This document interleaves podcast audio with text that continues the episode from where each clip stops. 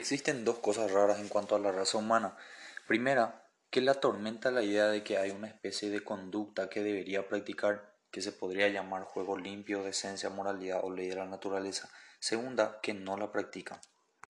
En este episodio vamos a indagar acerca de esa ley, acerca de la realidad de esa ley, de dónde sale, por qué es así y cuál es la diferencia entre otros tipos de leyes si se toma como referencia el principal factor que es el ser humano.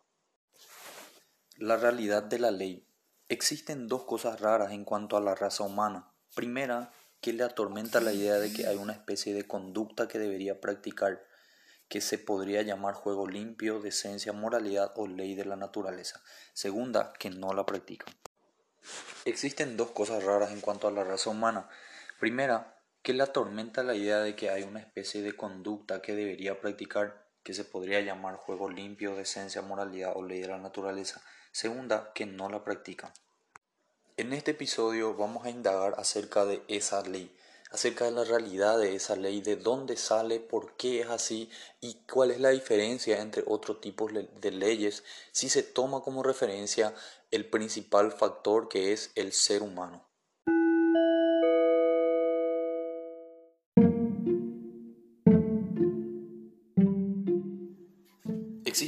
Cosas raras en cuanto a la raza humana.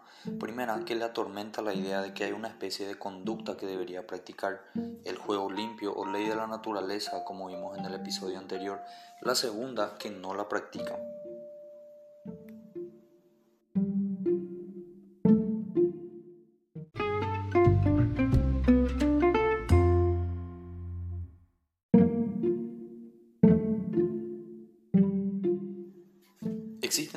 En cuanto a la raza humana. Primera, que le atormenta la idea de que hay una especie de conducta que debería practicar, el juego limpio o ley de la naturaleza, como vimos en el episodio anterior. La segunda, que no la practican.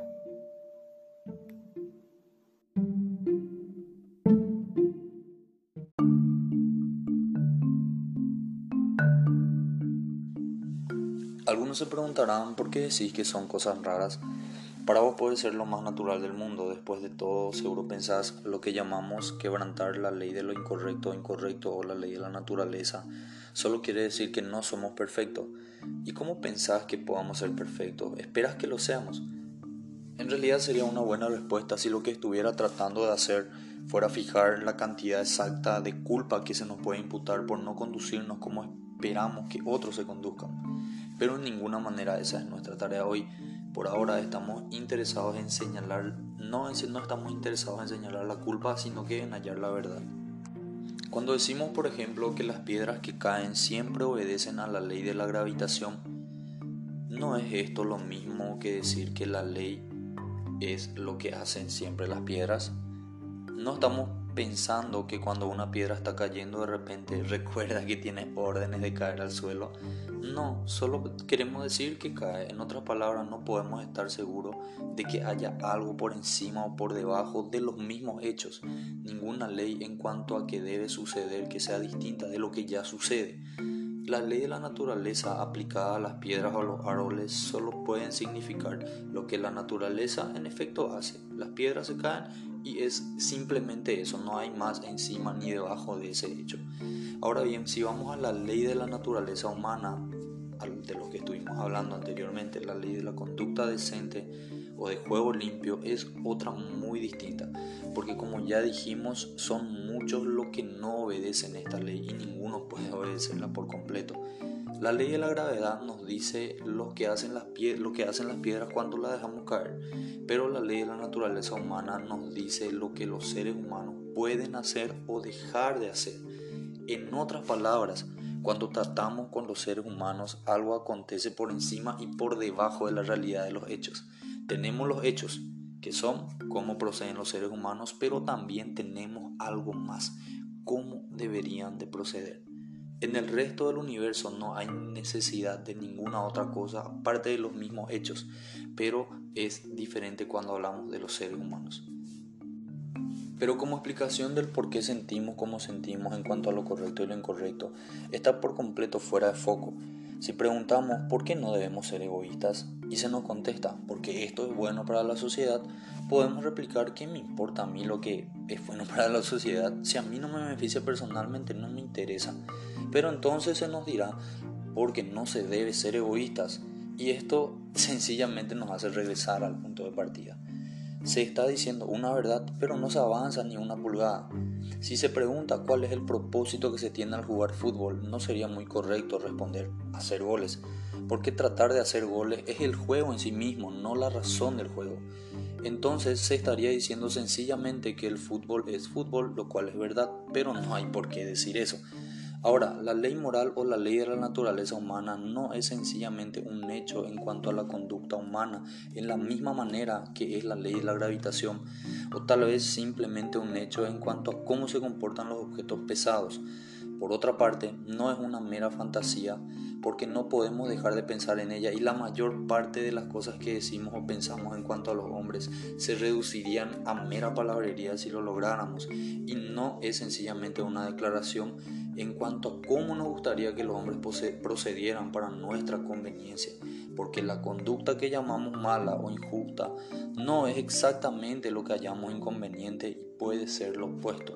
En consecuencia, esta regla de lo incorrecto e incorrecto ley de la naturaleza humana o como quieras llamarla, debe ser una forma u otra real, algo que realmente está ahí, no que la hemos fabricado por nosotros mismos. Y sin embargo, no es un hecho en el sentido ordinario de la palabra, en la misma forma que nuestra conducta es un hecho.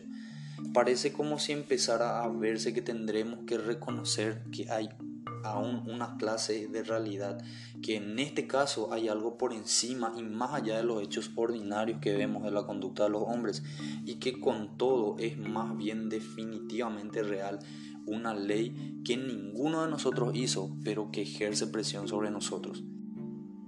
Ahora bien, si es que vamos a ver e indagar en posibles opciones de lo que hay detrás de esta ley, podríamos considerar podríamos considerar lo que esto nos dice en cuanto al universo en que vivimos.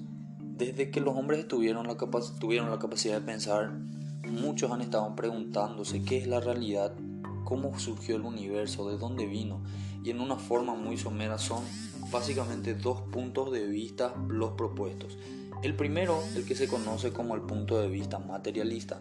Quienes sostienen este punto de vista piensan que la materia del espacio simplemente existen y se, siempre han existido, nadie sabe cómo y que la materia comportándose en ciertas formas fijas y por una especie de azar llegaron a producir criaturas como nosotros con la capacidad de pensar que por una casualidad entre miles de o millones de, de posibles o de posibilidades, algo entró en colisión con nuestro Sol y hizo producir planetas y por casualidad, entre millares de otros elementos químicos necesarios para la vida y la temperatura correcta se presentaron en uno de estos planetas y parte de la materia de este planeta cobró vida y luego, por una muy prolongada serie de millones de casualidades, las criaturas vivientes se desarrollaron hasta llegar a ser como nosotros.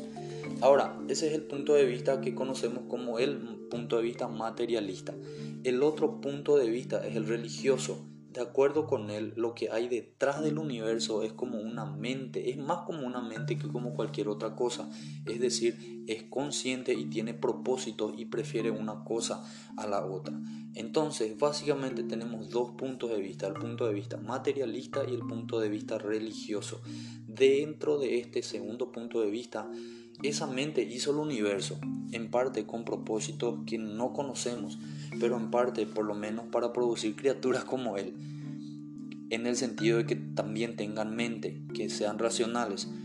No se crea que uno de estos dos puntos de vista se sostuvo hace muchísimo tiempo y que el otro en forma gradualmente ha, ido tomando su lugar.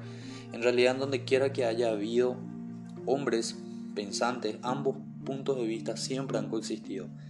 Tengan también en cuenta que no se puede determinar cuál de los dos puntos de vista sea el correcto recurriendo a la ciencia en su sentido ordinario. ¿Por qué? Porque la ciencia trabaja por medio de experimentos, observa cómo se comportan las cosas. Básicamente toda declaración científica, por más complicada que parezca a veces, en realidad significa más o menos esto. Dirige el telescopio a tal parte, a tal parte del espacio, a tal hora, en tal fecha y vi tal cosa o puse parte de esta materia en una vasija caliente, lo calenté a tal y tal temperatura y el resultado fue tal y tal. Puse, entonces no, no, no se crea que estoy diciendo nada en contra de la ciencia, para nada. Solamente estoy apuntando en qué consiste ese trabajo. Mientras que más científico sea el hombre, creo yo, más de acuerdo con nosotros estará en cuanto a la forma que trabaja la ciencia, que es un trabajo muy útil y necesario, pero el porqué de las cosas y la razón de su existencia, si hay algo de ello, la ciencia no puede observarlo. ¿Por qué? Porque no es un asunto científico. Si existe algo detrás, o bien permanecerá por completo desconocido por los hombres, o bien se dará a conocer en alguna forma diferente. Existe una cosa y solamente una en todo el universo de la que sabemos más que lo que podemos aprender por observación externa y esa cosa es el hombre. No solamente es que observamos a los hombres, es que somos hombres. En este caso tenemos, por así decirlo, información interna. Sabemos, sabemos de lo que se trata y es por ello que sabemos que los hombres se hallan bajo una ley moral que no hicieron ellos, que no pueden ignorar así traten de hacerlo y que saben que tienen que obedecer. Nótese el siguiente punto. Cualquiera que estudie al hombre desde afuera, tal como se estudia la electricidad, sin conocer nuestro lenguaje y por lo tanto sin ser capaz de llegar a un conocimiento interior de lo que somos los hombres, nunca llegará a tener la más mínima evidencia de que tuviéramos esta ley moral. ¿Cómo podría tenerla? Por su observación solo podría llegar a conocer lo que hacemos, lo de afuera. La ley moral tiene que ver con lo que deberíamos hacer es decir, lo de adentro, lo interno. En la misma forma, si hubiera algo que estuviera por encima y más allá de los hechos observados, en el caso de la, la roca o del tiempo ambiental, etc., nosotros al estudiarlo desde afuera nunca podríamos descubrirlo. La posición del asunto es entonces esta. Si deseamos saber si el universo simplemente llegó a ser lo que es sin más ni más o hay un poder tras de él que lo que hace ser lo que es, que le hace ser lo que es. Entonces, con tal poder, si es que existe, no sería ninguno de los hechos observados, sino una realidad que hizo tales cosas, que, que creó tales cosas que hubieran hecho en tal lugar determinado, pero todo eso, ninguna mera observación de hechos lo podría hallar. Solo existe un caso en el cual podemos saber si existe algo más y es nuestro propio caso y en este caso hallamos que sí. Poniéndolo de otra forma completamente distinta, si hubo un poder controlador fuera del universo, no se nos podría mostrar como uno de los hechos del universo de la misma manera que un arquitecto de una casa no podría estar en la pared, unos escalones o en la chimenea. La única forma en la cual podríamos esperar que se nos mostrara sería dentro de nosotros mismos, como una influencia o como un mandato o, por, por intentar que nos comportemos de cierta forma.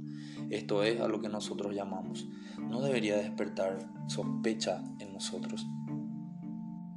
Es decir, que existe una ley moral y existe un dador de aquella ley moral que está por sobre y encima de todos nosotros, encima de los hechos, y que ese dador de esa ley moral, aquel ser supremo o inminente al cual vamos a empezar a referirnos de aquí a poco, sea quien esté dictando a nuestras conciencias, o sea quien esté dándonos las pautas para seguir una cierta forma de proceder que únicamente Él conoce porque es Él fue quien las determinó. O simplemente preferimos quedarnos con el punto de vista materialista en el que si indagamos en realidad no tenemos mucho que hablar ya que aquí no hay dador, aquí no hay ley, aquí no hay arquitecto, aquí solamente es pura coincidencia y casualidad, que todo lo que vemos, que los todo lo que vemos, que los hechos, que lo que hacemos, lo que no hacemos, simplemente es producto de una casualidad del que no tenemos por qué seguir indagando. Entonces, si estás decidiendo optar por el primer punto de vista, seguir escuchando esta, esta serie de podcasts sería una pérdida de tiempo, pero está a consideración.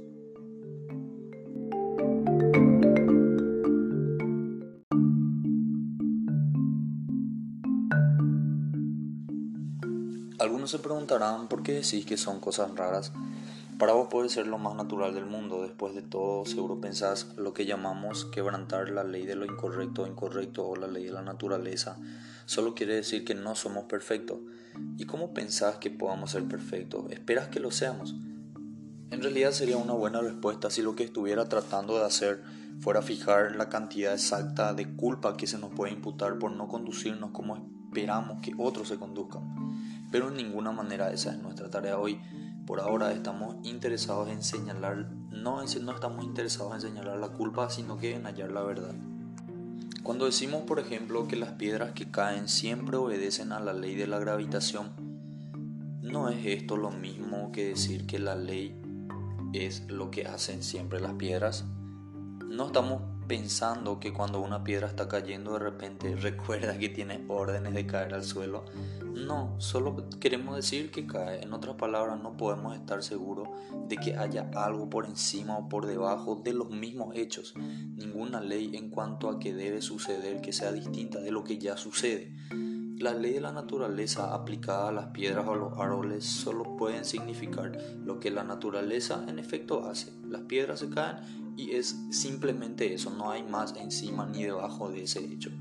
Ahora bien, si vamos a la ley de la naturaleza humana, de lo que estuvimos hablando anteriormente, la ley de la conducta decente o de juego limpio es otra muy distinta, porque como ya dijimos, son muchos los que no obedecen esta ley y ninguno puede obedecerla por completo. La ley de la gravedad nos dice lo que, hacen las piedras cuando las dejamos caer, pero la ley de la naturaleza humana nos dice lo que los seres humanos pueden hacer o dejar de hacer. En otras palabras, cuando tratamos con los seres humanos, algo acontece por encima y por debajo de la realidad de los hechos. Tenemos los hechos, que son cómo proceden los seres humanos, pero también tenemos algo más, cómo deberían de proceder. En el resto del universo no hay necesidad de ninguna otra cosa aparte de los mismos hechos, pero es diferente cuando hablamos de los seres humanos. Pero como explicación del por qué sentimos como sentimos en cuanto a lo correcto y lo incorrecto, está por completo fuera de foco. Si preguntamos por qué no debemos ser egoístas y se nos contesta porque esto es bueno para la sociedad, podemos replicar que me importa a mí lo que es bueno para la sociedad. Si a mí no me beneficia personalmente, no me interesa. Pero entonces se nos dirá porque no se debe ser egoístas y esto sencillamente nos hace regresar al punto de partida. Se está diciendo una verdad, pero no se avanza ni una pulgada. Si se pregunta cuál es el propósito que se tiene al jugar fútbol, no sería muy correcto responder hacer goles, porque tratar de hacer goles es el juego en sí mismo, no la razón del juego.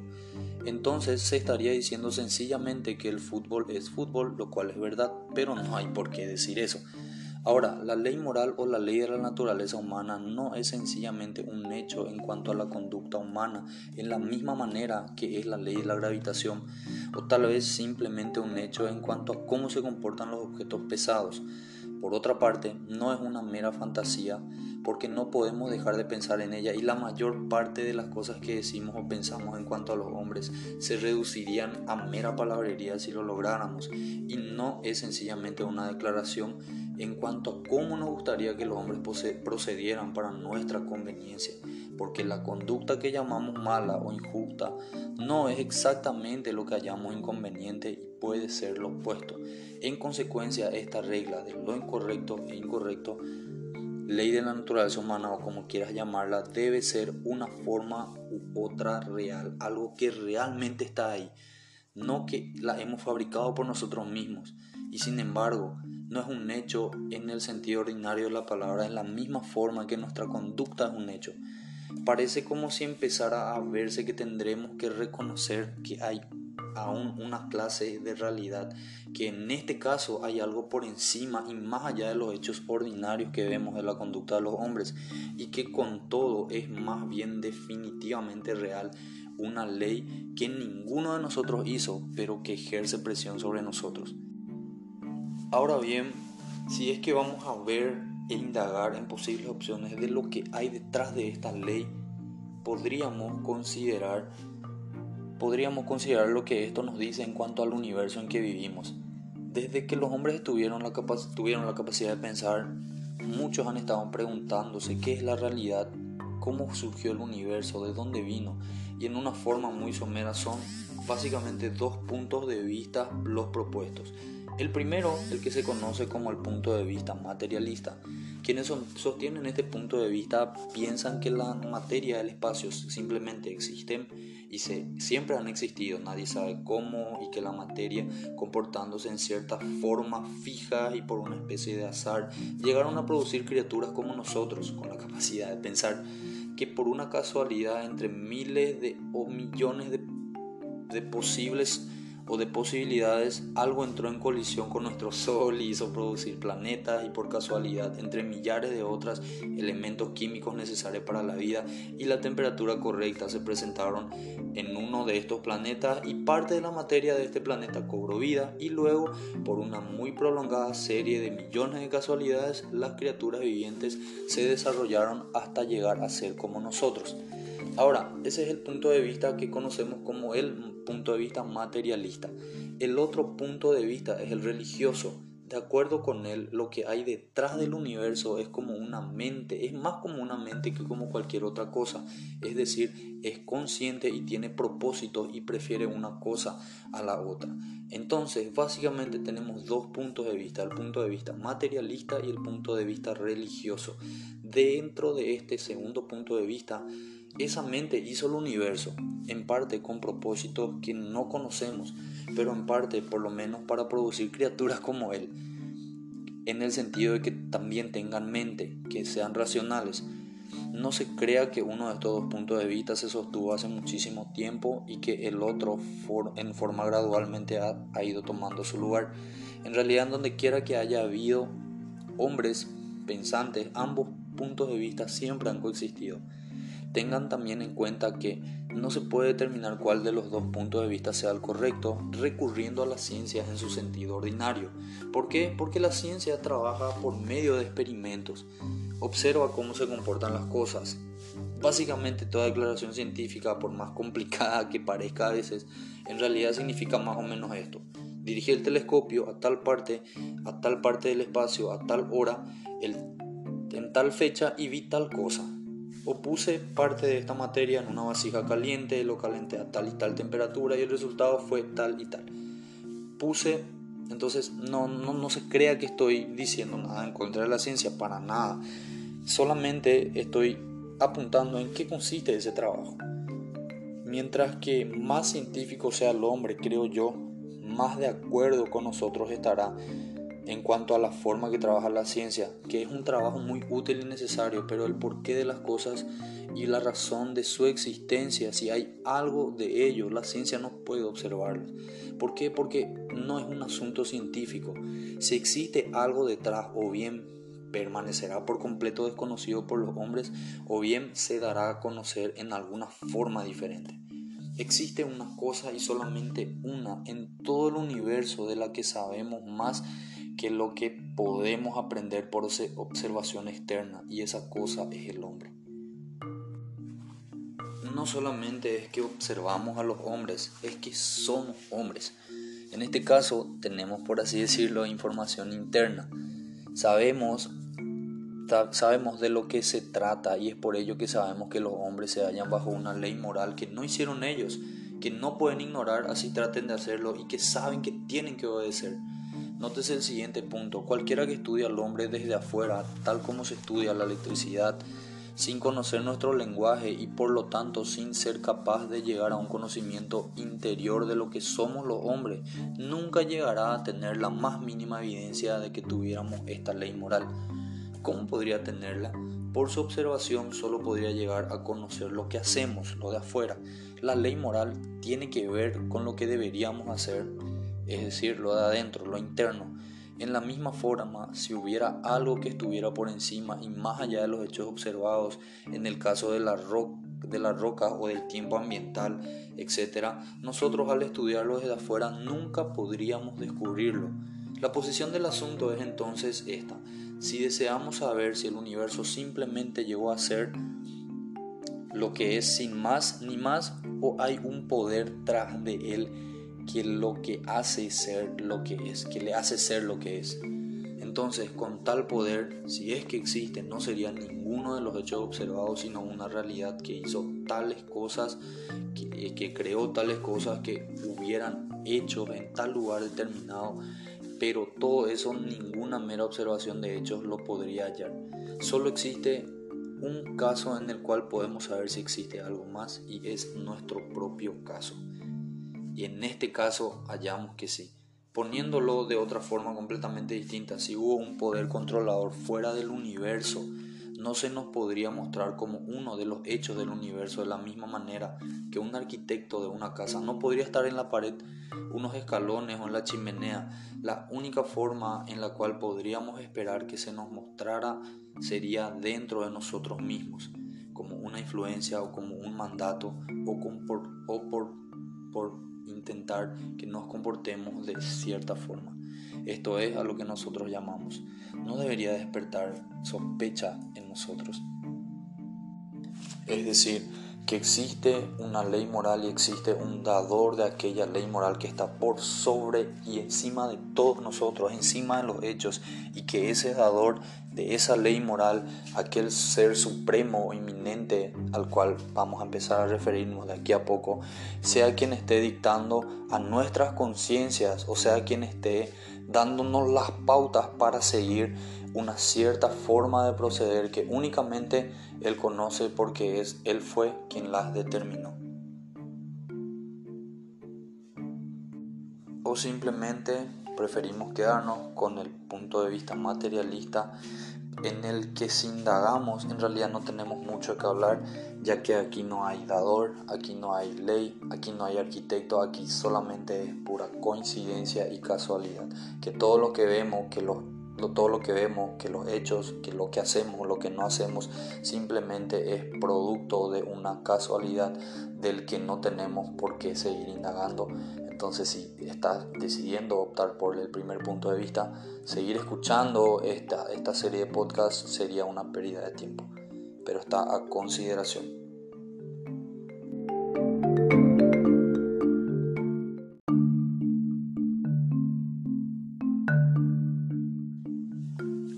Se preguntarán por qué decís que son cosas raras. Para vos puede ser lo más natural del mundo. Después de todo, seguro pensás lo que llamamos quebrantar la ley de lo incorrecto o incorrecto o la ley de la naturaleza. Solo quiere decir que no somos perfectos. ¿Y cómo pensás que podamos ser perfectos? ¿Esperas que lo seamos?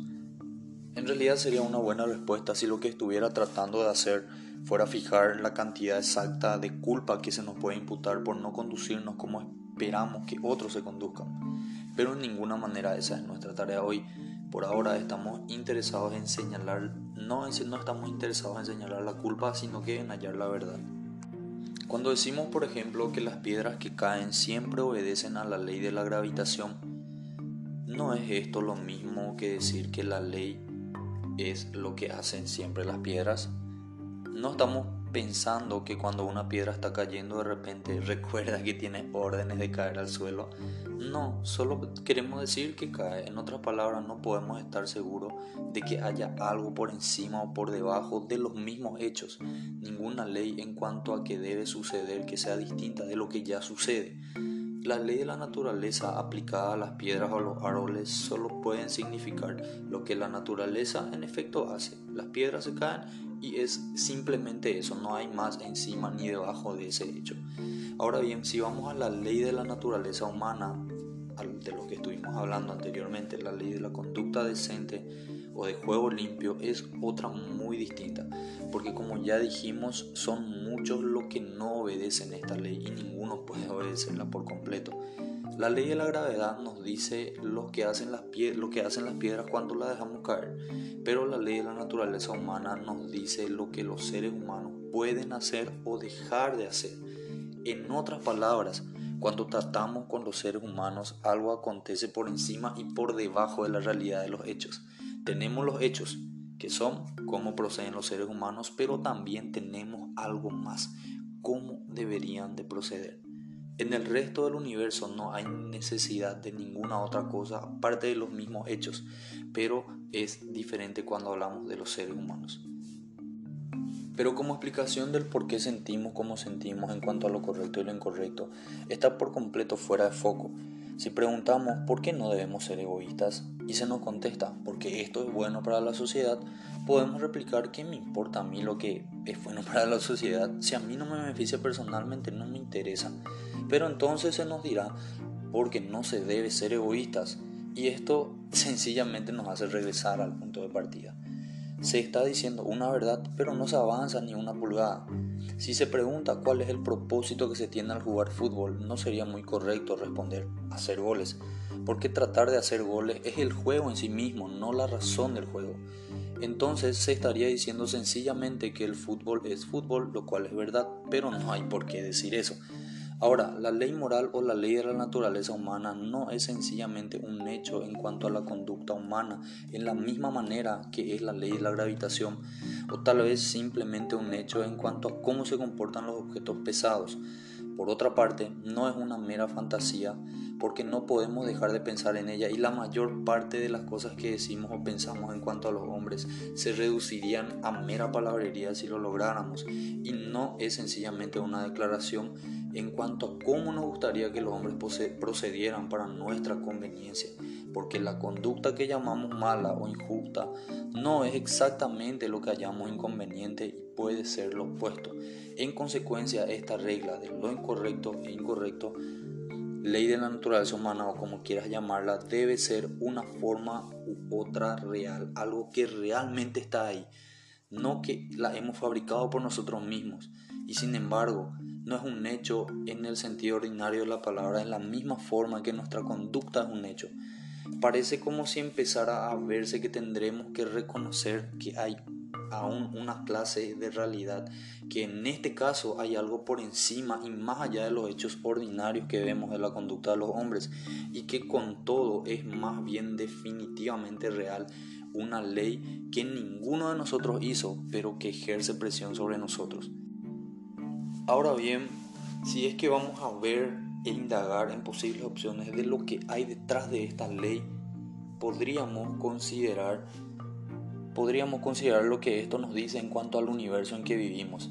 Desde que los hombres tuvieron la, tuvieron la capacidad de pensar, muchos han estado preguntándose qué es la realidad, cómo surgió el universo, de dónde vino, y en una forma muy somera son básicamente dos puntos de vista los propuestos. El primero, el que se conoce como el punto de vista materialista.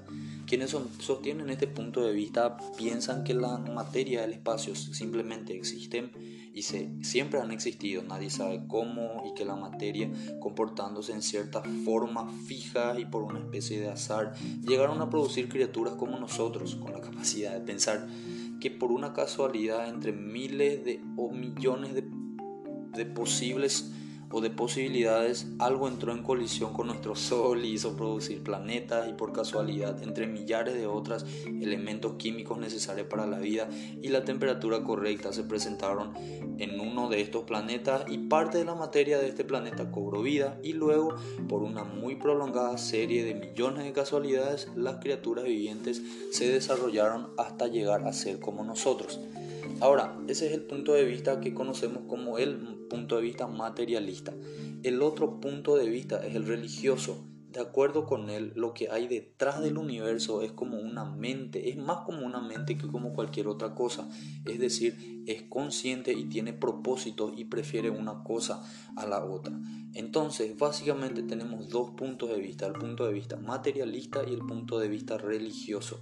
Dentro de este segundo punto de vista, esa mente hizo el universo, en parte con propósitos que no conocemos, pero en parte por lo menos para producir criaturas como Él, en el sentido de que también tengan mente, que sean racionales.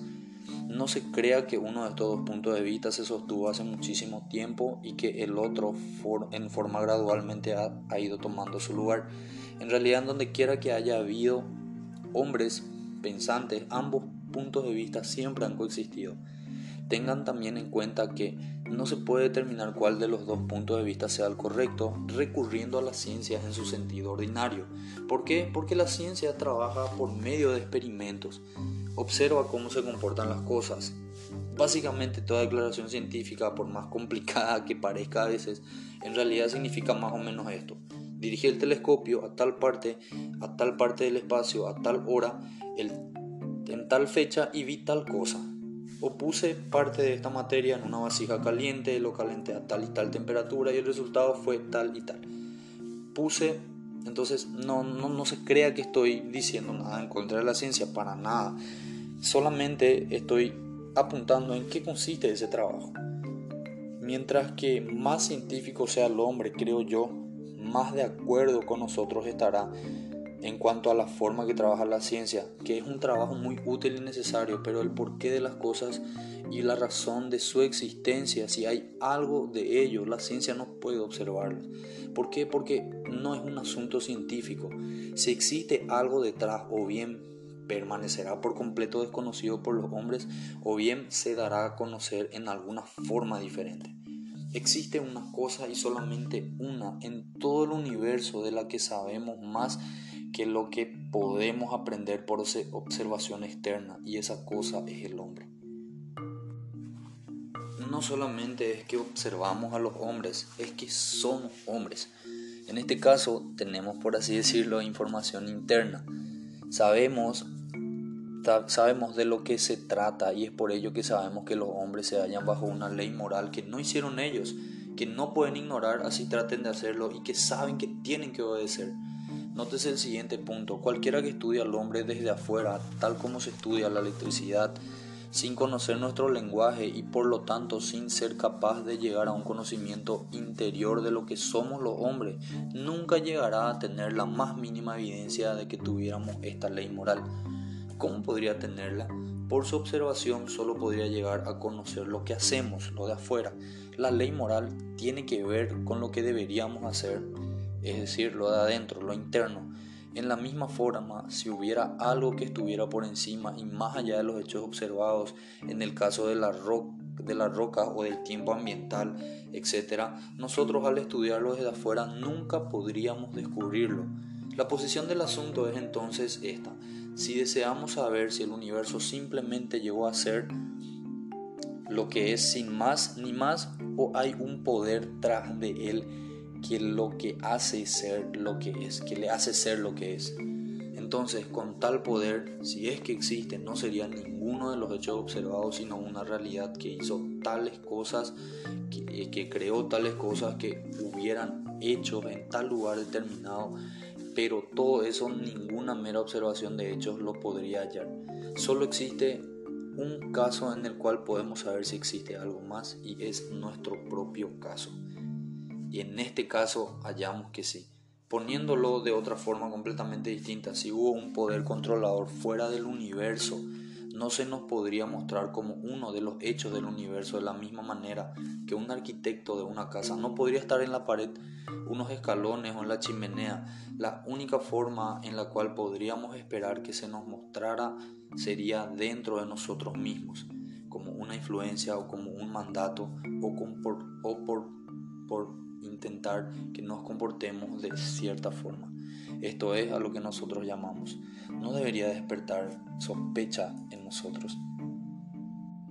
Es decir, que existe una ley moral y existe un dador de aquella ley moral que está por sobre y encima de todos nosotros, encima de los hechos, y que ese dador de esa ley moral, aquel ser supremo o inminente al cual vamos a empezar a referirnos de aquí a poco, sea quien esté dictando a nuestras conciencias, o sea quien esté dándonos las pautas para seguir una cierta forma de proceder que únicamente Él conoce porque es Él fue quien las determinó. O simplemente preferimos quedarnos con el punto de vista materialista en el que si indagamos en realidad no tenemos mucho que hablar ya que aquí no hay dador, aquí no hay ley, aquí no hay arquitecto, aquí solamente es pura coincidencia y casualidad, que todo lo que vemos, que los todo lo que vemos, que los hechos, que lo que hacemos, lo que no hacemos, simplemente es producto de una casualidad del que no tenemos por qué seguir indagando. Entonces, si estás decidiendo optar por el primer punto de vista, seguir escuchando esta, esta serie de podcasts sería una pérdida de tiempo, pero está a consideración.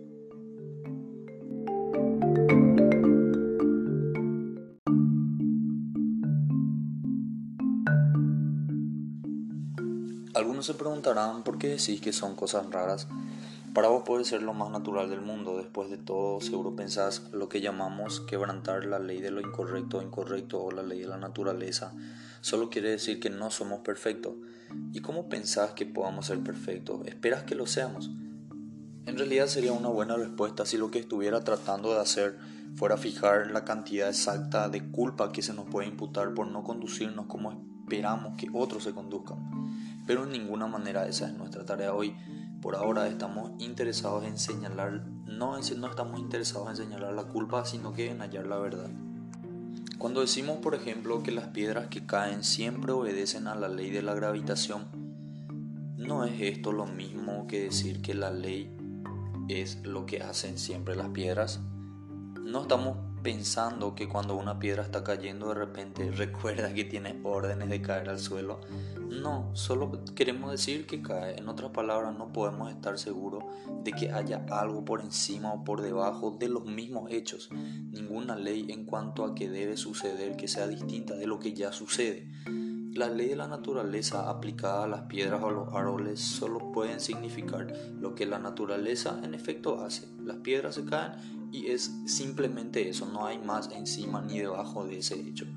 Ahora bien, si vamos a la ley de la naturaleza humana, de lo que estuvimos hablando anteriormente, la ley de la conducta decente o de juego limpio es otra muy distinta, porque como ya dijimos, son muchos los que no obedecen esta ley y ninguno puede obedecerla por completo. La ley de la gravedad nos dice lo que, hacen las piedras cuando las dejamos caer, pero la ley de la naturaleza humana nos dice lo que los seres humanos pueden hacer o dejar de hacer. En otras palabras, cuando tratamos con los seres humanos, algo acontece por encima y por debajo de la realidad de los hechos. Tenemos los hechos, que son cómo proceden los seres humanos, pero también tenemos algo más, cómo deberían de proceder. En el resto del universo no hay necesidad de ninguna otra cosa aparte de los mismos hechos, pero es diferente cuando hablamos de los seres humanos. Pero como explicación del por qué sentimos como sentimos en cuanto a lo correcto y lo incorrecto, está por completo fuera de foco. Si preguntamos por qué no debemos ser egoístas y se nos contesta porque esto es bueno para la sociedad, podemos replicar que me importa a mí lo que es bueno para la sociedad. Si a mí no me beneficia personalmente, no me interesa. Pero entonces se nos dirá, porque no se debe ser egoístas. Y esto sencillamente nos hace regresar al punto de partida. Se está diciendo una verdad, pero no se avanza ni una pulgada. Si se pregunta cuál es el propósito que se tiene al jugar fútbol, no sería muy correcto responder hacer goles, porque tratar de hacer goles es el juego en sí mismo, no la razón del juego. Entonces se estaría diciendo sencillamente que el fútbol es fútbol, lo cual es verdad, pero no hay por qué decir eso. Ahora, la ley moral o la ley de la naturaleza humana no es sencillamente un hecho en cuanto a la conducta humana, en la misma manera que es la ley de la gravitación, o tal vez simplemente un hecho en cuanto a cómo se comportan los objetos pesados. Por otra parte, no es una mera fantasía, porque no podemos dejar de pensar en ella y la mayor parte de las cosas que decimos o pensamos en cuanto a los hombres se reducirían a mera palabrería si lo lográramos y no es sencillamente una declaración en cuanto a cómo nos gustaría que los hombres procedieran para nuestra conveniencia, porque la conducta que llamamos mala o injusta no es exactamente lo que hallamos inconveniente y puede ser lo opuesto. En consecuencia, esta regla de lo incorrecto e incorrecto ley de la naturaleza humana o como quieras llamarla, debe ser una forma u otra real, algo que realmente está ahí, no que la hemos fabricado por nosotros mismos. Y sin embargo, no es un hecho en el sentido ordinario de la palabra, en la misma forma que nuestra conducta es un hecho. Parece como si empezara a verse que tendremos que reconocer que hay aún una clase de realidad, que en este caso hay algo por encima y más allá de los hechos ordinarios que vemos de la conducta de los hombres y que con todo es más bien definitivamente real, una ley que ninguno de nosotros hizo, pero que ejerce presión sobre nosotros. Ahora bien, si es que vamos a ver e indagar en posibles opciones de lo que hay detrás de esta ley, podríamos considerar podríamos considerar lo que esto nos dice en cuanto al universo en que vivimos. Desde que los hombres tuvieron la, tuvieron la capacidad de pensar, muchos han estado preguntándose qué es la realidad, cómo surgió el universo, de dónde vino, y en una forma muy somera son básicamente dos puntos de vista los propuestos. El primero, el que se conoce como el punto de vista materialista.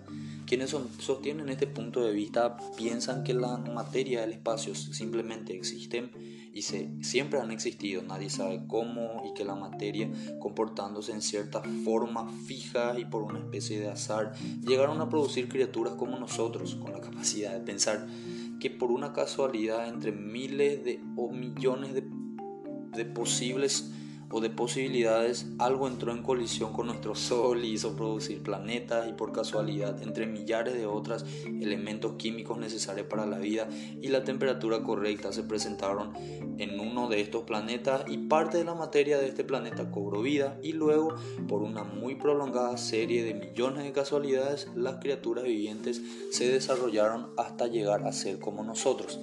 Ahora, ese es el punto de vista que conocemos como el punto de vista materialista. El otro punto de vista es el religioso. De acuerdo con él, lo que hay detrás del universo es como una mente, es más como una mente que como cualquier otra cosa. Es decir, es consciente y tiene propósito y prefiere una cosa a la otra. Entonces, básicamente tenemos dos puntos de vista, el punto de vista materialista y el punto de vista religioso. Dentro de este segundo punto de vista, esa mente hizo el universo, en parte con propósitos que no conocemos, pero en parte por lo menos para producir criaturas como Él, en el sentido de que también tengan mente, que sean racionales. No se crea que uno de estos dos puntos de vista se sostuvo hace muchísimo tiempo y que el otro en forma gradualmente ha, ido tomando su lugar. En realidad, donde quiera que haya habido hombres pensantes, ambos puntos de vista siempre han coexistido. Tengan también en cuenta que no se puede determinar cuál de los dos puntos de vista sea el correcto recurriendo a la ciencia en su sentido ordinario. ¿Por qué? Porque la ciencia trabaja por medio de experimentos, observa cómo se comportan las cosas. Básicamente toda declaración científica, por más complicada que parezca a veces, en realidad significa más o menos esto. Dirigí el telescopio a tal parte, a tal parte del espacio, a tal hora, en tal fecha y vi tal cosa o puse parte de esta materia en una vasija caliente, lo calenté a tal y tal temperatura y el resultado fue tal y tal. Puse, entonces no, no, no se crea que estoy diciendo nada en contra de la ciencia, para nada. Solamente estoy apuntando en qué consiste ese trabajo.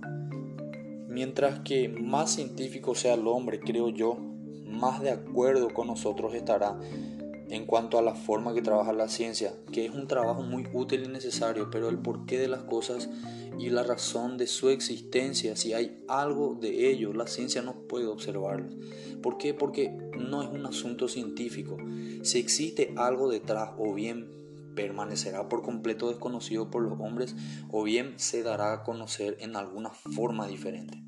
Existe una cosa y solamente una en todo el universo de la que sabemos más que lo que podemos aprender por observación externa y esa cosa es el hombre. No solamente es que observamos a los hombres, es que son hombres. En este caso tenemos, por así decirlo, información interna. Sabemos, sabemos de lo que se trata y es por ello que sabemos que los hombres se hallan bajo una ley moral que no hicieron ellos, que no pueden ignorar así traten de hacerlo y que saben que tienen que obedecer. Nótese el siguiente punto. Cualquiera que estudie al hombre desde afuera, tal como se estudia la electricidad, sin conocer nuestro lenguaje y por lo tanto sin ser capaz de llegar a un conocimiento interior de lo que somos los hombres, nunca llegará a tener la más mínima evidencia de que tuviéramos esta ley moral. ¿Cómo podría tenerla? Por su observación solo podría llegar a conocer lo que hacemos, lo de afuera.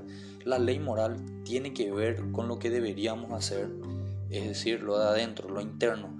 En la misma forma, si hubiera algo que estuviera por encima y más allá de los hechos observados, en el caso de la, la roca o del tiempo ambiental, etc., nosotros al estudiarlo desde afuera nunca podríamos descubrirlo. La posición del asunto es entonces esta. Si deseamos saber si el universo simplemente llegó a ser lo que es sin más ni más o hay un poder tras de él que lo que hace ser lo que es, que le hace ser lo que es.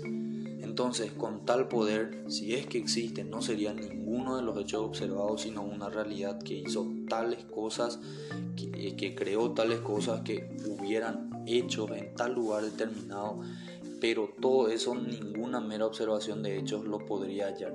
Solo existe un caso en el cual podemos saber si existe algo más y es nuestro propio caso. Y en este caso hallamos que sí. Poniéndolo de otra forma completamente distinta, si hubo un poder controlador fuera del universo, no se nos podría mostrar como uno de los hechos del universo de la misma manera que un arquitecto de una casa no podría estar en la pared, unos escalones o en la chimenea. La única forma en la cual podríamos esperar que se nos mostrara sería dentro de nosotros mismos, como una influencia o como un mandato o, por, por intentar que nos comportemos de cierta forma. Esto es a lo que nosotros llamamos. No debería despertar sospecha en nosotros.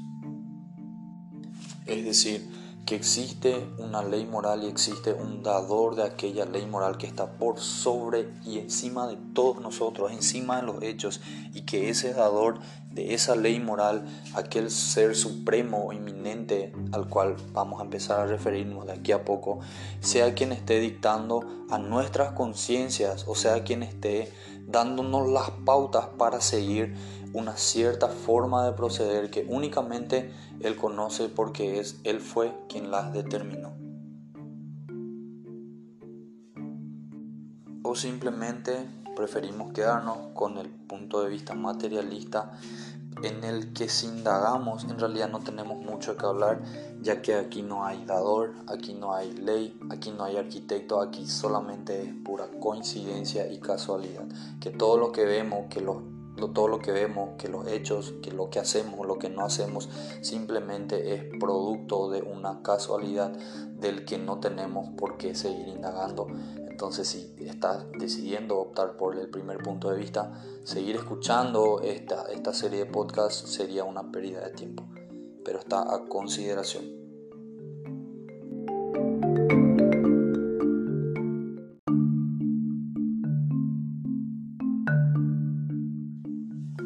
Algunos se preguntarán por qué decís que son cosas raras para vos puede ser lo más natural del mundo. Después de todo, seguro pensás lo que llamamos quebrantar la ley de lo incorrecto o incorrecto o la ley de la naturaleza. Solo quiere decir que no somos perfectos. ¿Y cómo pensás que podamos ser perfectos? ¿Esperas que lo seamos? En realidad sería una buena respuesta si lo que estuviera tratando de hacer fuera fijar la cantidad exacta de culpa que se nos puede imputar por no conducirnos como esperamos que otros se conduzcan. Pero en ninguna manera esa es nuestra tarea hoy por ahora estamos interesados en señalar, no, no estamos interesados en señalar la culpa, sino que en hallar la verdad. Cuando decimos, por ejemplo, que las piedras que caen siempre obedecen a la ley de la gravitación, no es esto lo mismo que decir que la ley es lo que hacen siempre las piedras. No estamos pensando que cuando una piedra está cayendo de repente recuerda que tiene órdenes de caer al suelo. No, solo queremos decir que cae. En otras palabras, no podemos estar seguros de que haya algo por encima o por debajo de los mismos hechos. Ninguna ley en cuanto a que debe suceder que sea distinta de lo que ya sucede. La ley de la naturaleza aplicada a las piedras o a los árboles solo pueden significar lo que la naturaleza en efecto hace. Las piedras se caen y es simplemente eso, no hay más encima ni debajo de ese hecho.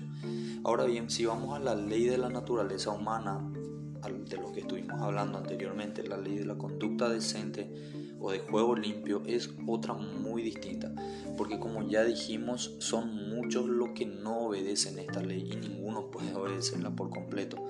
La ley de la gravedad nos dice lo que, hacen las piedras cuando las dejamos caer, pero la ley de la naturaleza humana nos dice lo que los seres humanos pueden hacer o dejar de hacer.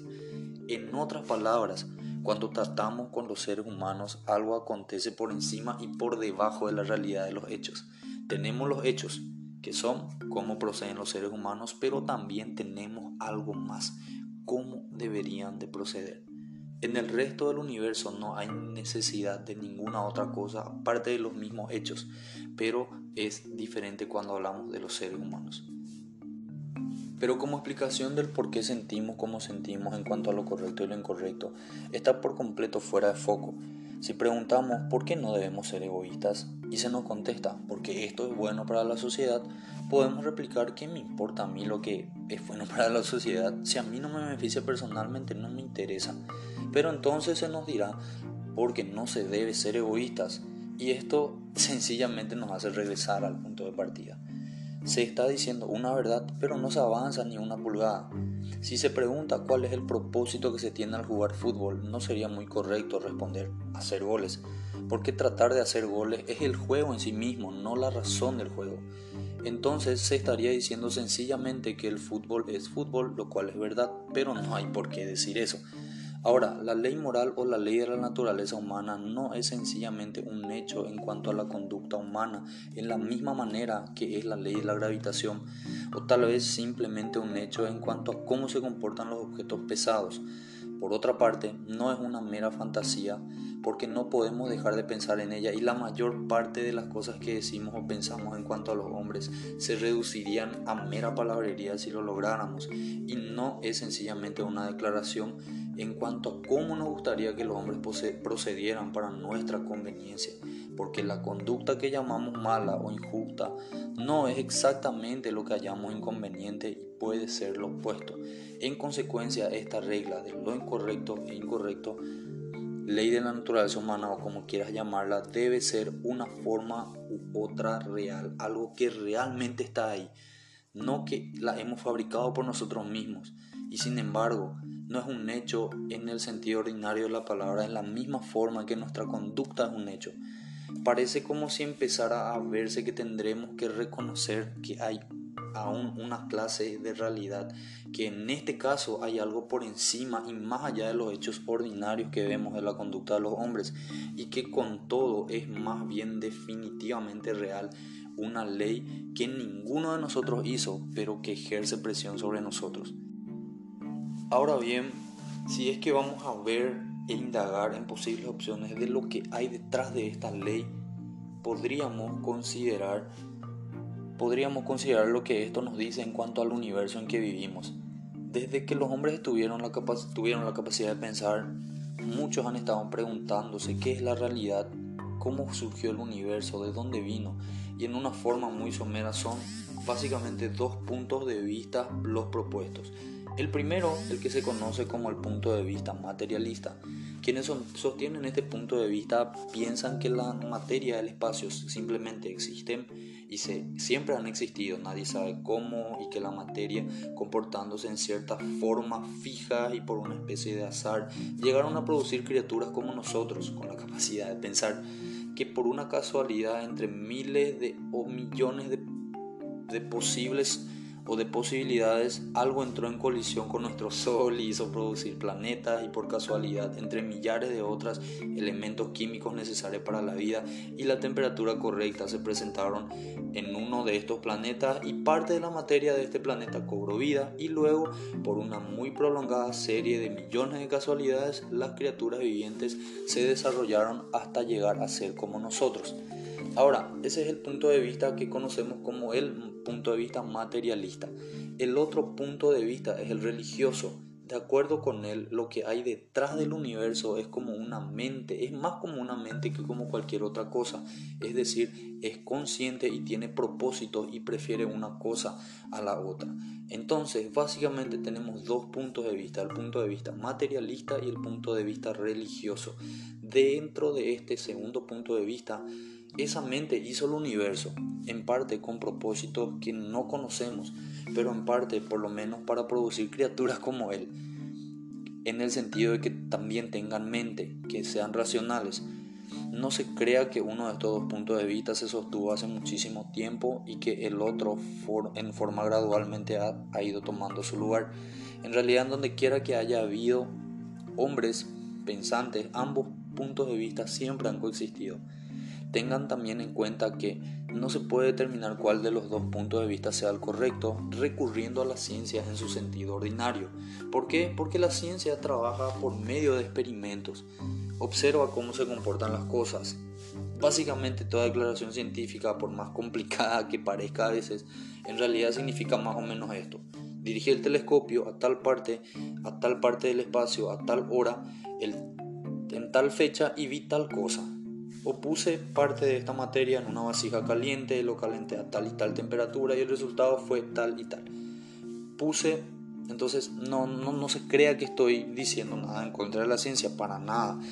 Solamente estoy apuntando en qué consiste ese trabajo.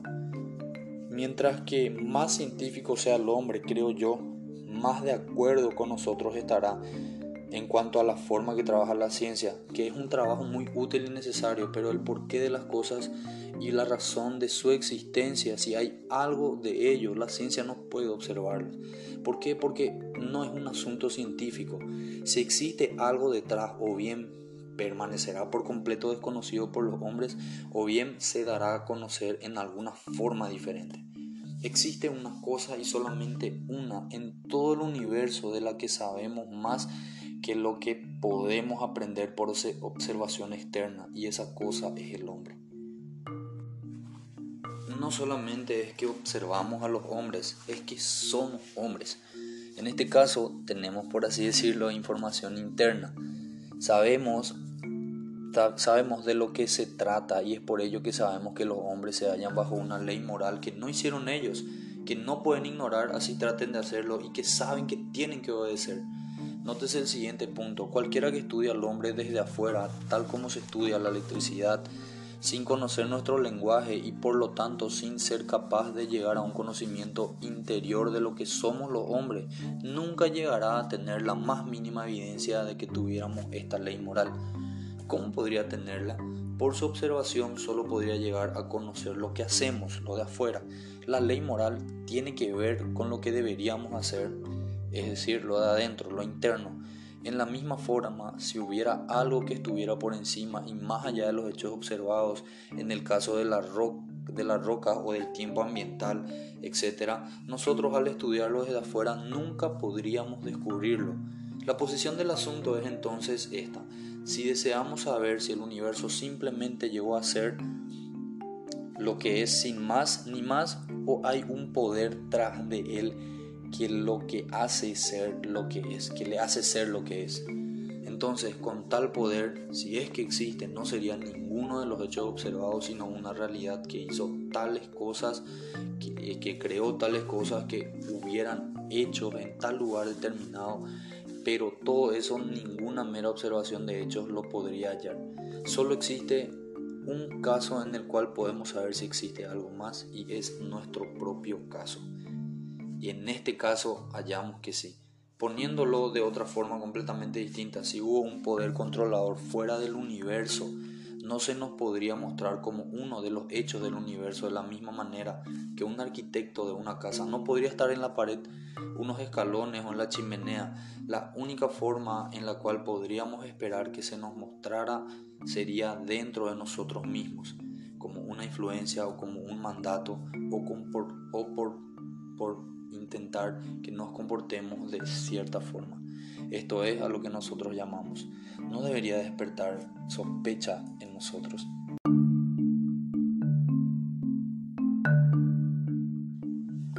Algunos se preguntarán por qué decís que son cosas raras. Para vos puede ser lo más natural del mundo. Después de todo, seguro pensás lo que llamamos quebrantar la ley de lo incorrecto o incorrecto o la ley de la naturaleza. Solo quiere decir que no somos perfectos. ¿Y cómo pensás que podamos ser perfectos? ¿Esperas que lo seamos? En realidad sería una buena respuesta si lo que estuviera tratando de hacer fuera fijar la cantidad exacta de culpa que se nos puede imputar por no conducirnos como esperamos que otros se conduzcan. Pero en ninguna manera esa es nuestra tarea hoy. Por ahora estamos interesados en señalar, no, no estamos interesados en señalar la culpa, sino que en hallar la verdad.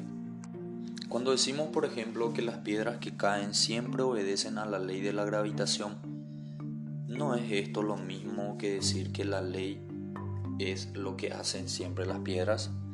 No estamos pensando que cuando una piedra está cayendo de repente recuerda que tiene órdenes de caer al suelo. No, solo queremos decir que cae. En otras palabras, no podemos estar seguros de que haya algo por encima o por debajo de los mismos hechos. Ninguna ley en cuanto a que debe suceder que sea distinta de lo que ya sucede. La ley de la naturaleza aplicada a las piedras o a los árboles solo pueden significar lo que la naturaleza en efecto hace. Las piedras se caen y es simplemente eso, no hay más encima ni debajo de ese hecho. Ahora bien, si vamos a la ley de la naturaleza humana, de lo que estuvimos hablando anteriormente, la ley de la conducta decente o de juego limpio es otra muy distinta, porque como ya dijimos, son muchos los que no obedecen esta ley y ninguno puede obedecerla por completo. La ley de la gravedad nos dice lo que, hacen las piedras cuando las dejamos caer, pero la ley de la naturaleza humana nos dice lo que los seres humanos pueden hacer o dejar de hacer. En otras palabras, cuando tratamos con los seres humanos, algo acontece por encima y por debajo de la realidad de los hechos. Tenemos los hechos, que son cómo proceden los seres humanos, pero también tenemos algo más, cómo deberían de proceder. En el resto del universo no hay necesidad de ninguna otra cosa aparte de los mismos hechos, pero es diferente cuando hablamos de los seres humanos. Pero como explicación del por qué sentimos como sentimos en cuanto a lo correcto y lo incorrecto, está por completo fuera de foco. Si preguntamos por qué no debemos ser egoístas y se nos contesta porque esto es bueno para la sociedad, podemos replicar que me importa a mí lo que es bueno para la sociedad. Si a mí no me beneficia personalmente, no me interesa. Pero entonces se nos dirá porque no se debe ser egoístas. Y esto sencillamente nos hace regresar al punto de partida. Se está diciendo una verdad, pero no se avanza ni una pulgada. Si se pregunta cuál es el propósito que se tiene al jugar fútbol, no sería muy correcto responder hacer goles, porque tratar de hacer goles es el juego en sí mismo, no la razón del juego. Entonces se estaría diciendo sencillamente que el fútbol es fútbol, lo cual es verdad, pero no hay por qué decir eso. Ahora, la ley moral o la ley de la naturaleza humana no es sencillamente un hecho en cuanto a la conducta humana, en la misma manera que es la ley de la gravitación, o tal vez simplemente un hecho en cuanto a cómo se comportan los objetos pesados. Por otra parte, no es una mera fantasía porque no podemos dejar de pensar en ella y la mayor parte de las cosas que decimos o pensamos en cuanto a los hombres se reducirían a mera palabrería si lo lográramos y no es sencillamente una declaración en cuanto a cómo nos gustaría que los hombres procedieran para nuestra conveniencia, porque la conducta que llamamos mala o injusta no es exactamente lo que hallamos inconveniente y puede ser lo opuesto. En consecuencia, esta regla de lo incorrecto e incorrecto, ley de la naturaleza humana o como quieras llamarla, debe ser una forma u otra real, algo que realmente está ahí, no que la hemos fabricado por nosotros mismos. Y sin embargo, no es un hecho en el sentido ordinario de la palabra, en la misma forma que nuestra conducta es un hecho. Parece como si empezara a verse que tendremos que reconocer que hay aún una clase de realidad, que en este caso hay algo por encima y más allá de los hechos ordinarios que vemos de la conducta de los hombres, y que con todo es más bien definitivamente real una ley que ninguno de nosotros hizo, pero que ejerce presión sobre nosotros.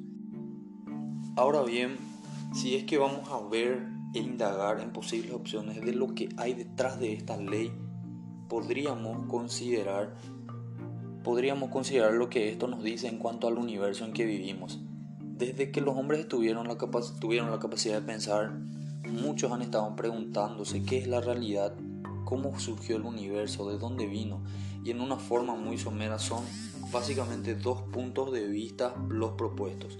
El primero, el que se conoce como el punto de vista materialista.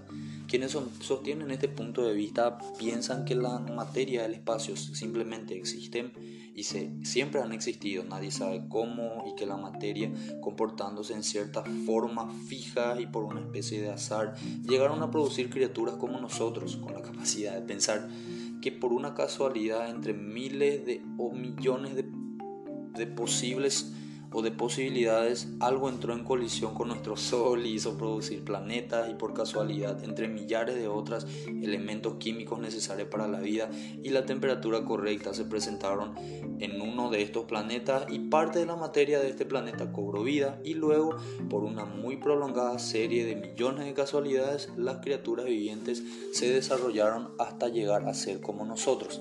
Ahora, ese es el punto de vista que conocemos como el punto de vista materialista. El otro punto de vista es el religioso, de acuerdo con él, lo que hay detrás del universo es como una mente, es más como una mente que como cualquier otra cosa.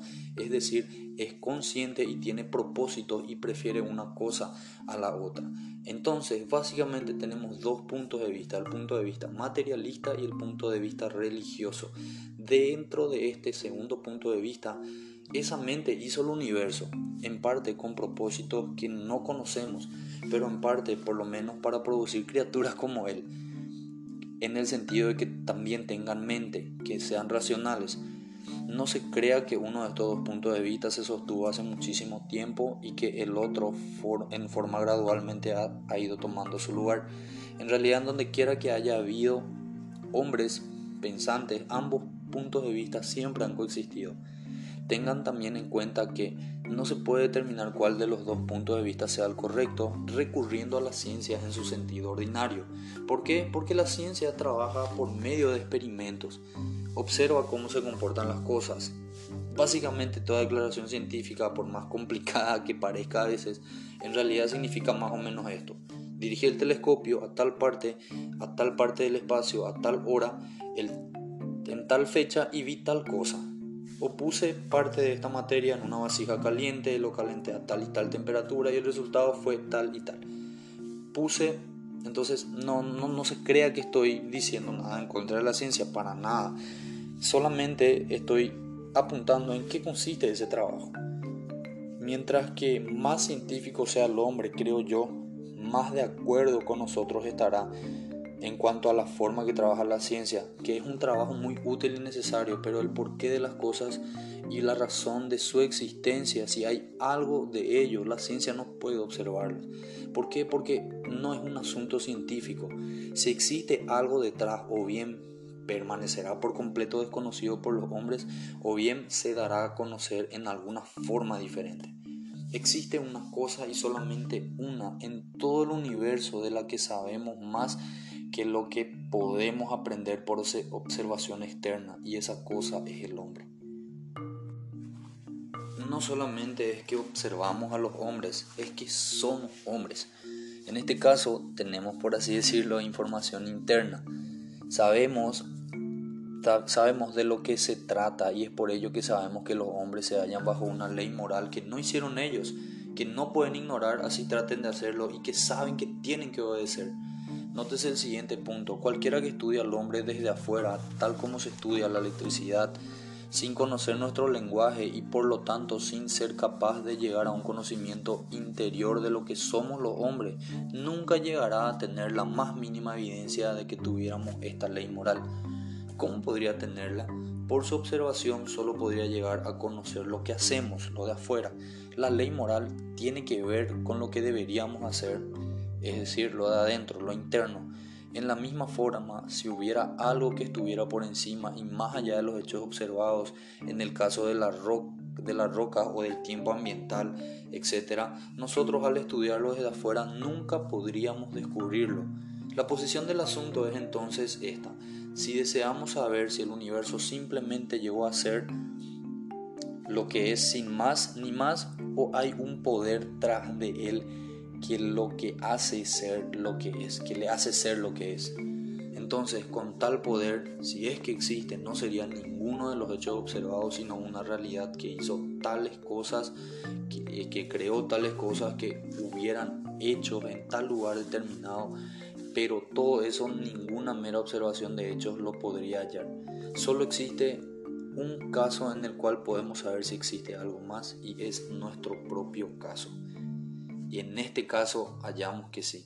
Poniéndolo de otra forma completamente distinta, si hubo un poder controlador fuera del universo, no se nos podría mostrar como uno de los hechos del universo de la misma manera que un arquitecto de una casa no podría estar en la pared, unos escalones o en la chimenea. La única forma en la cual podríamos esperar que se nos mostrara sería dentro de nosotros mismos, como una influencia o como un mandato o, por, por intentar que nos comportemos de cierta forma.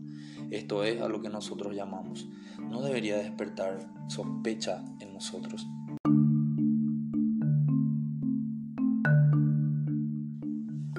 Algunos se preguntarán por qué decís que son cosas raras, Para vos puede ser lo más natural del mundo. Después de todo, seguro pensás lo que llamamos quebrantar la ley de lo incorrecto o incorrecto o la ley de la naturaleza.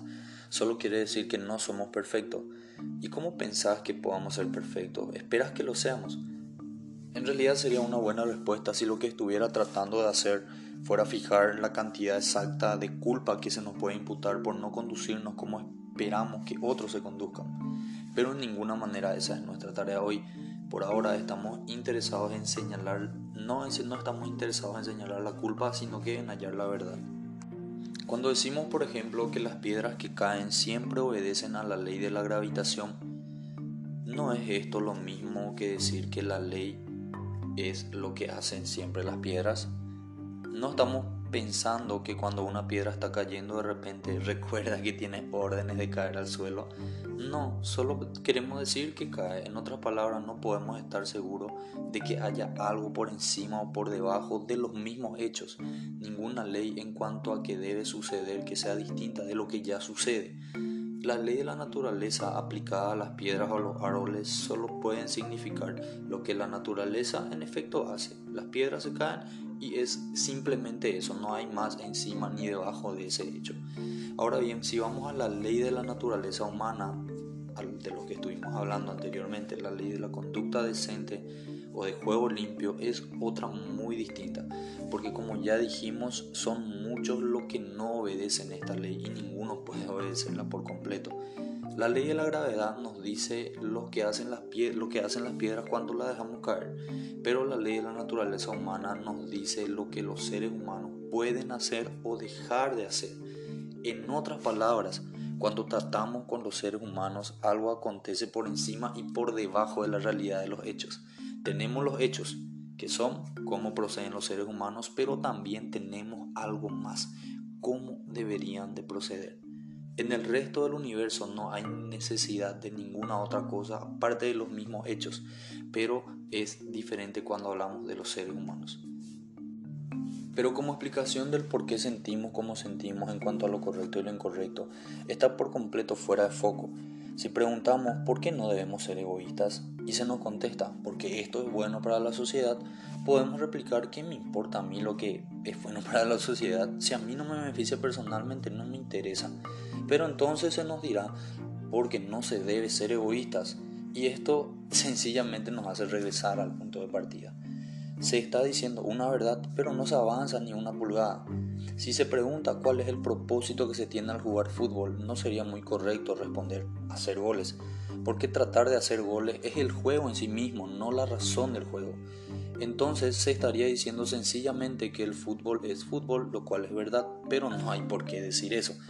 Ahora, la ley moral o la ley de la naturaleza humana no es sencillamente un hecho en cuanto a la conducta humana, en la misma manera que es la ley de la gravitación, o tal vez simplemente un hecho en cuanto a cómo se comportan los objetos pesados. Por otra parte, no es una mera fantasía porque no podemos dejar de pensar en ella y la mayor parte de las cosas que decimos o pensamos en cuanto a los hombres se reducirían a mera palabrería si lo lográramos y no es sencillamente una declaración en cuanto a cómo nos gustaría que los hombres procedieran para nuestra conveniencia, porque la conducta que llamamos mala o injusta no es exactamente lo que hallamos inconveniente y puede ser lo opuesto. En consecuencia, esta regla de lo incorrecto e incorrecto, ley de la naturaleza humana o como quieras llamarla, debe ser una forma u otra real, algo que realmente está ahí, no que la hemos fabricado por nosotros mismos. Y sin embargo, no es un hecho en el sentido ordinario de la palabra, en la misma forma que nuestra conducta es un hecho. Parece como si empezara a verse que tendremos que reconocer que hay aún una clase de realidad, que en este caso hay algo por encima y más allá de los hechos ordinarios que vemos de la conducta de los hombres, y que con todo es más bien definitivamente real, una ley que ninguno de nosotros hizo, pero que ejerce presión sobre nosotros. Ahora bien, si es que vamos a ver e indagar en posibles opciones de lo que hay detrás de esta ley, podríamos considerar podríamos considerar lo que esto nos dice en cuanto al universo en que vivimos. Desde que los hombres tuvieron la, tuvieron la capacidad de pensar, muchos han estado preguntándose qué es la realidad cómo surgió el universo, de dónde vino, y en una forma muy somera son básicamente dos puntos de vista los propuestos. El primero, el que se conoce como el punto de vista materialista.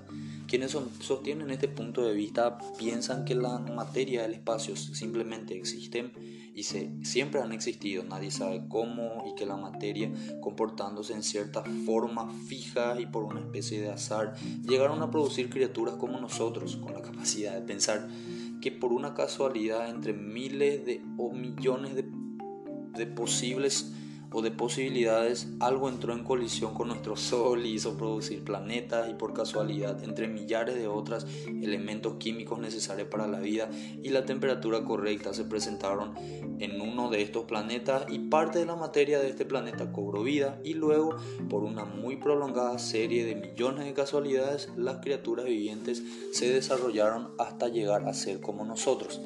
Ahora, ese es el punto de vista que conocemos como el punto de vista materialista. El otro punto de vista es el religioso. De acuerdo con él, lo que hay detrás del universo es como una mente, es más como una mente que como cualquier otra cosa. Es decir, es consciente y tiene propósito y prefiere una cosa a la otra. Entonces, básicamente tenemos dos puntos de vista, el punto de vista materialista y el punto de vista religioso. Dentro de este segundo punto de vista, esa mente hizo el universo, en parte con propósitos que no conocemos, pero en parte por lo menos para producir criaturas como Él, en el sentido de que también tengan mente, que sean racionales. No se crea que uno de estos dos puntos de vista se sostuvo hace muchísimo tiempo y que el otro en forma gradualmente ha, ido tomando su lugar. En realidad, donde quiera que haya habido hombres pensantes, ambos puntos de vista siempre han coexistido. Tengan también en cuenta que no se puede determinar cuál de los dos puntos de vista sea el correcto recurriendo a las ciencias en su sentido ordinario. ¿Por qué? Porque la ciencia trabaja por medio de experimentos, observa cómo se comportan las cosas. Básicamente toda declaración científica, por más complicada que parezca a veces, en realidad significa más o menos esto. Dirigí el telescopio a tal parte, a tal parte del espacio, a tal hora, en tal fecha y vi tal cosa o puse parte de esta materia en una vasija caliente, lo calenté a tal y tal temperatura y el resultado fue tal y tal. Puse, entonces no, no, no se crea que estoy diciendo nada en contra de la ciencia, para nada. Solamente estoy apuntando en qué consiste ese trabajo. Mientras que más científico sea el hombre, creo yo, más de acuerdo con nosotros estará en cuanto a la forma que trabaja la ciencia, que es un trabajo muy útil y necesario, pero el porqué de las cosas y la razón de su existencia, si hay algo de ello, la ciencia no puede observarlo. ¿Por qué? Porque no es un asunto científico. Si existe algo detrás, o bien permanecerá por completo desconocido por los hombres, o bien se dará a conocer en alguna forma diferente. Existe una cosa y solamente una en todo el universo de la que sabemos más que lo que podemos aprender por observación externa y esa cosa es el hombre. No solamente es que observamos a los hombres, es que somos hombres. En este caso tenemos, por así decirlo, información interna. Sabemos, sabemos de lo que se trata y es por ello que sabemos que los hombres se hallan bajo una ley moral que no hicieron ellos, que no pueden ignorar así traten de hacerlo y que saben que tienen que obedecer. Nótese el siguiente punto. Cualquiera que estudie al hombre desde afuera, tal como se estudia la electricidad, sin conocer nuestro lenguaje y por lo tanto sin ser capaz de llegar a un conocimiento interior de lo que somos los hombres, nunca llegará a tener la más mínima evidencia de que tuviéramos esta ley moral. ¿Cómo podría tenerla? Por su observación solo podría llegar a conocer lo que hacemos, lo de afuera. La ley moral tiene que ver con lo que deberíamos hacer es decir, lo de adentro, lo interno. En la misma forma, si hubiera algo que estuviera por encima y más allá de los hechos observados, en el caso de la, la roca o del tiempo ambiental, etc., nosotros al estudiarlo desde afuera nunca podríamos descubrirlo. La posición del asunto es entonces esta. Si deseamos saber si el universo simplemente llegó a ser lo que es sin más ni más o hay un poder tras de él que lo que hace ser lo que es, que le hace ser lo que es. Entonces, con tal poder, si es que existe, no sería ninguno de los hechos observados, sino una realidad que hizo tales cosas, que, que creó tales cosas que hubieran hecho en tal lugar determinado, pero todo eso, ninguna mera observación de hechos lo podría hallar. Solo existe un caso en el cual podemos saber si existe algo más y es nuestro propio caso. Y en este caso hallamos que sí. Poniéndolo de otra forma completamente distinta, si hubo un poder controlador fuera del universo, no se nos podría mostrar como uno de los hechos del universo de la misma manera que un arquitecto de una casa no podría estar en la pared, unos escalones o en la chimenea. La única forma en la cual podríamos esperar que se nos mostrara sería dentro de nosotros mismos, como una influencia o como un mandato o, por, por intentar que nos comportemos de cierta forma. Esto es a lo que nosotros llamamos. No debería despertar sospecha en nosotros.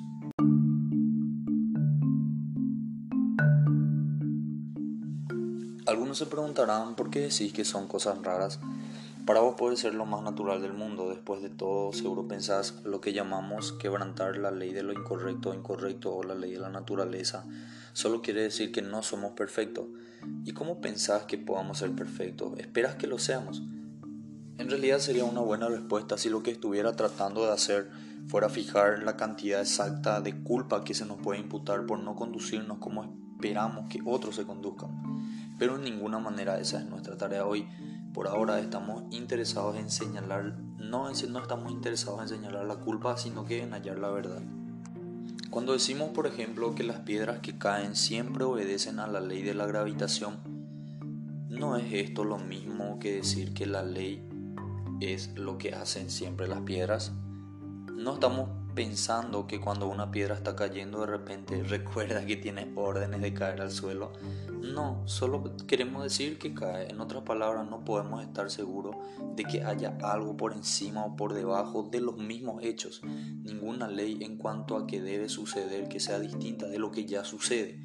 La ley de la naturaleza aplicada a las piedras o a los árboles solo pueden significar lo que la naturaleza en efecto hace. Las piedras se caen y es simplemente eso, no hay más encima ni debajo de ese hecho.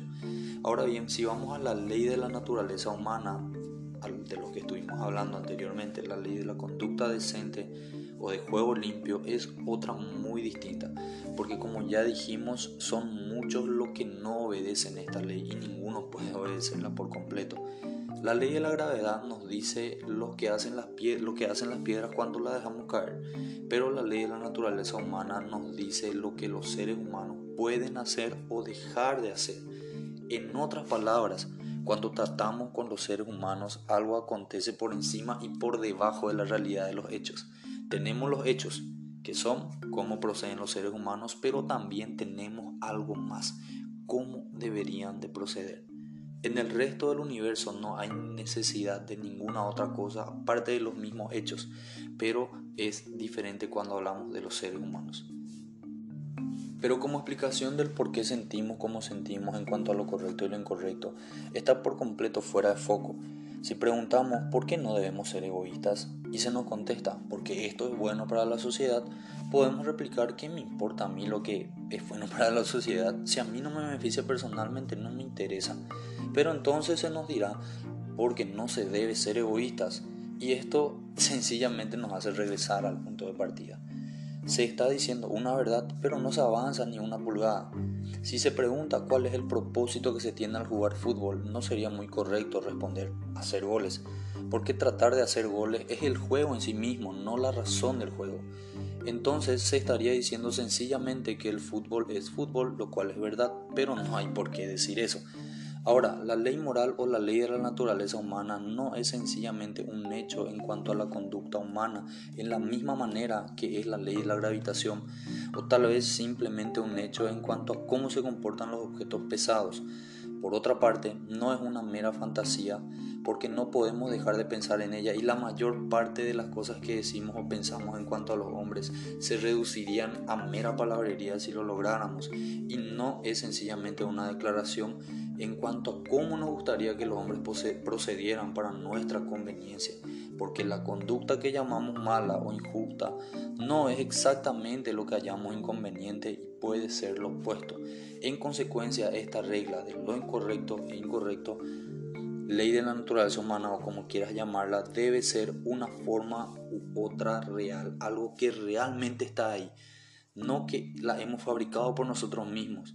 Y sin embargo, no es un hecho en el sentido ordinario de la palabra, en la misma forma que nuestra conducta es un hecho. Parece como si empezara a verse que tendremos que reconocer que hay aún una clase de realidad, que en este caso hay algo por encima y más allá de los hechos ordinarios que vemos de la conducta de los hombres, y que con todo es más bien definitivamente real, una ley que ninguno de nosotros hizo, pero que ejerce presión sobre nosotros. Ahora bien, si es que vamos a ver e indagar en posibles opciones de lo que hay detrás de esta ley, podríamos considerar podríamos considerar lo que esto nos dice en cuanto al universo en que vivimos. Desde que los hombres tuvieron la, tuvieron la capacidad de pensar, muchos han estado preguntándose qué es la realidad, cómo surgió el universo, de dónde vino, y en una forma muy somera son básicamente dos puntos de vista los propuestos. El primero, el que se conoce como el punto de vista materialista.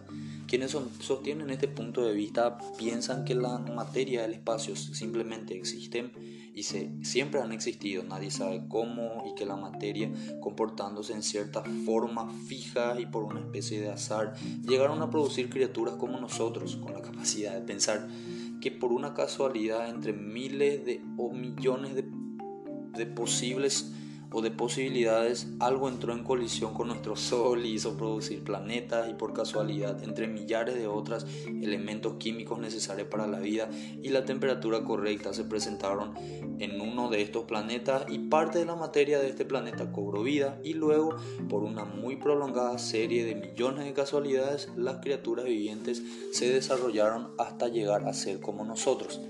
Ahora, ese es el punto de vista que conocemos como el punto de vista materialista. El otro punto de vista es el religioso. De acuerdo con él, lo que hay detrás del universo es como una mente, es más como una mente que como cualquier otra cosa. Es decir, es consciente y tiene propósito y prefiere una cosa a la otra. Entonces, básicamente tenemos dos puntos de vista, el punto de vista materialista y el punto de vista religioso. Dentro de este segundo punto de vista, esa mente hizo el universo, en parte con propósitos que no conocemos, pero en parte por lo menos para producir criaturas como Él, en el sentido de que también tengan mente, que sean racionales. No se crea que uno de estos dos puntos de vista se sostuvo hace muchísimo tiempo y que el otro en forma gradualmente ha, ido tomando su lugar. En realidad, donde quiera que haya habido hombres pensantes, ambos puntos de vista siempre han coexistido. Tengan también en cuenta que no se puede determinar cuál de los dos puntos de vista sea el correcto recurriendo a la ciencia en su sentido ordinario. ¿Por qué? Porque la ciencia trabaja por medio de experimentos, observa cómo se comportan las cosas. Básicamente toda declaración científica, por más complicada que parezca a veces, en realidad significa más o menos esto. Dirigí el telescopio a tal parte, a tal parte del espacio, a tal hora, en tal fecha y vi tal cosa o puse parte de esta materia en una vasija caliente, lo calenté a tal y tal temperatura y el resultado fue tal y tal. Puse, entonces no, no, no se crea que estoy diciendo nada en contra de la ciencia, para nada. Solamente estoy apuntando en qué consiste ese trabajo. Mientras que más científico sea el hombre, creo yo, más de acuerdo con nosotros estará en cuanto a la forma que trabaja la ciencia, que es un trabajo muy útil y necesario, pero el porqué de las cosas y la razón de su existencia, si hay algo de ello, la ciencia no puede observarlo. ¿Por qué? Porque no es un asunto científico.